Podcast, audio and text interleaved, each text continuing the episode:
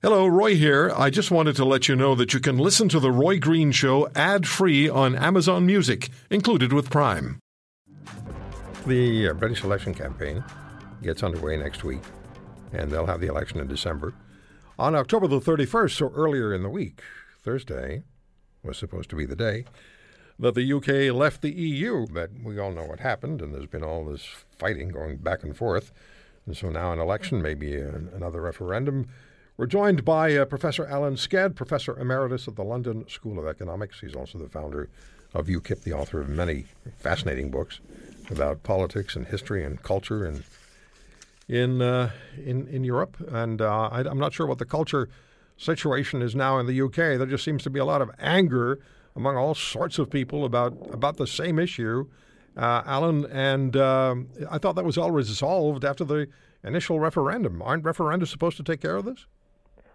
Well, they should do, but the the people who lost the referendum for the first time ever are not agreeing to the result. I mean, in every other referendum, the losers just accepted the Democratic majority and the Democratic will.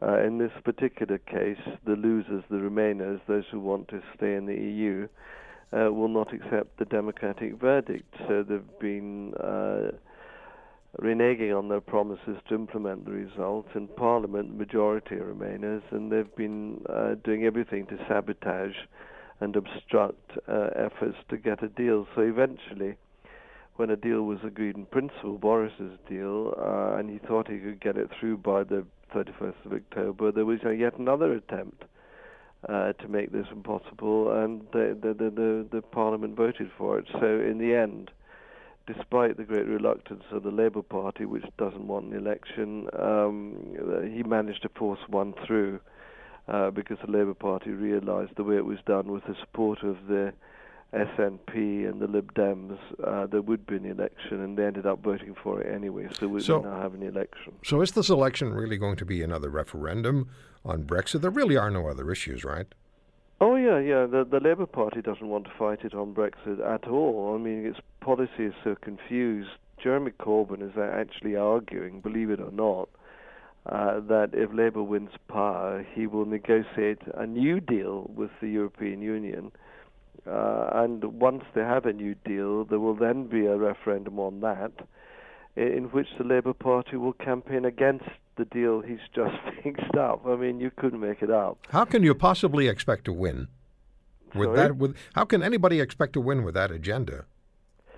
Well, he doesn't want to talk about Brexit. He'll talk about the, NHS. He'll talk about the cost of living. He'll mm-hmm. talk about nationalising various utilities. Uh, he'll talk about anything. But for the people, uh, for the people Brexit. of the UK, for the voter, this is going to be about Brexit. This is going to be replayed, the sequel to the referendum, is it not?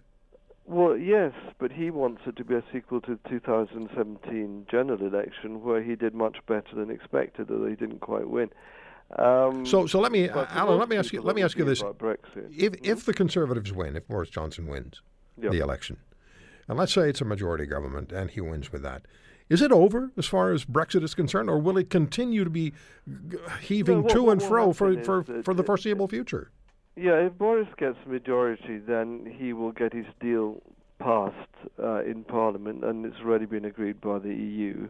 Mm-hmm. Uh, thereafter, the, the, there's a transition period for about up to the end of uh, next year, during which we're still really sort of more or less in uh, the European Union. Um, after that, we're out.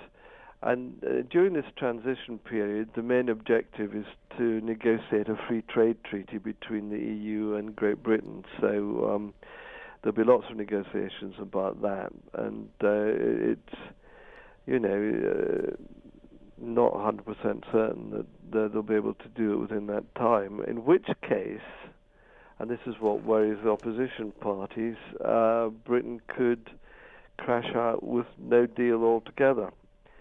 So, I mean, the, the deal that they signed is partly a withdrawal agreement and partly a political declaration leading up to the signing of a free trade treaty. But uh, if that free trade treaty isn't signed, then, you know, presumably everything could be off the table again. So, um, hmm.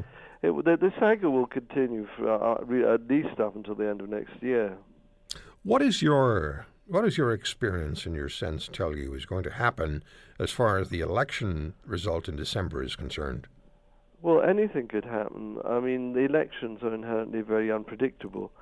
And uh, partly uh, Nigel Farage and his Brexit party are now threatening to come in and stand in every seat, which might take votes away from, uh, leave votes away from Boris and uh, deprive him theoretically of a majority. Um, uh, Mr. Trump uh, has intervened in the election, backing Farage and uh, criticizing Boris's deal. Um, we don't know how this will play out. I mean, Trump is just simply so unpopular here.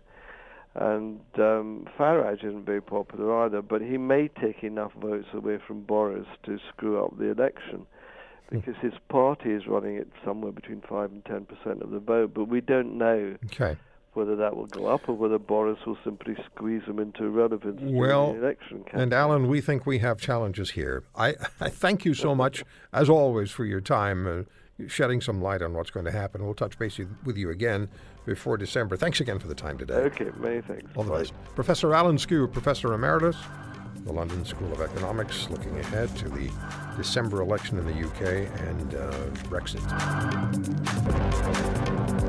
If you want to hear more, subscribe to The Roy Green Show on Apple Podcasts, Google Podcasts, Spotify, Stitcher, or wherever you find your favorites. And if you like what you hear, leave us a review and tell a friend.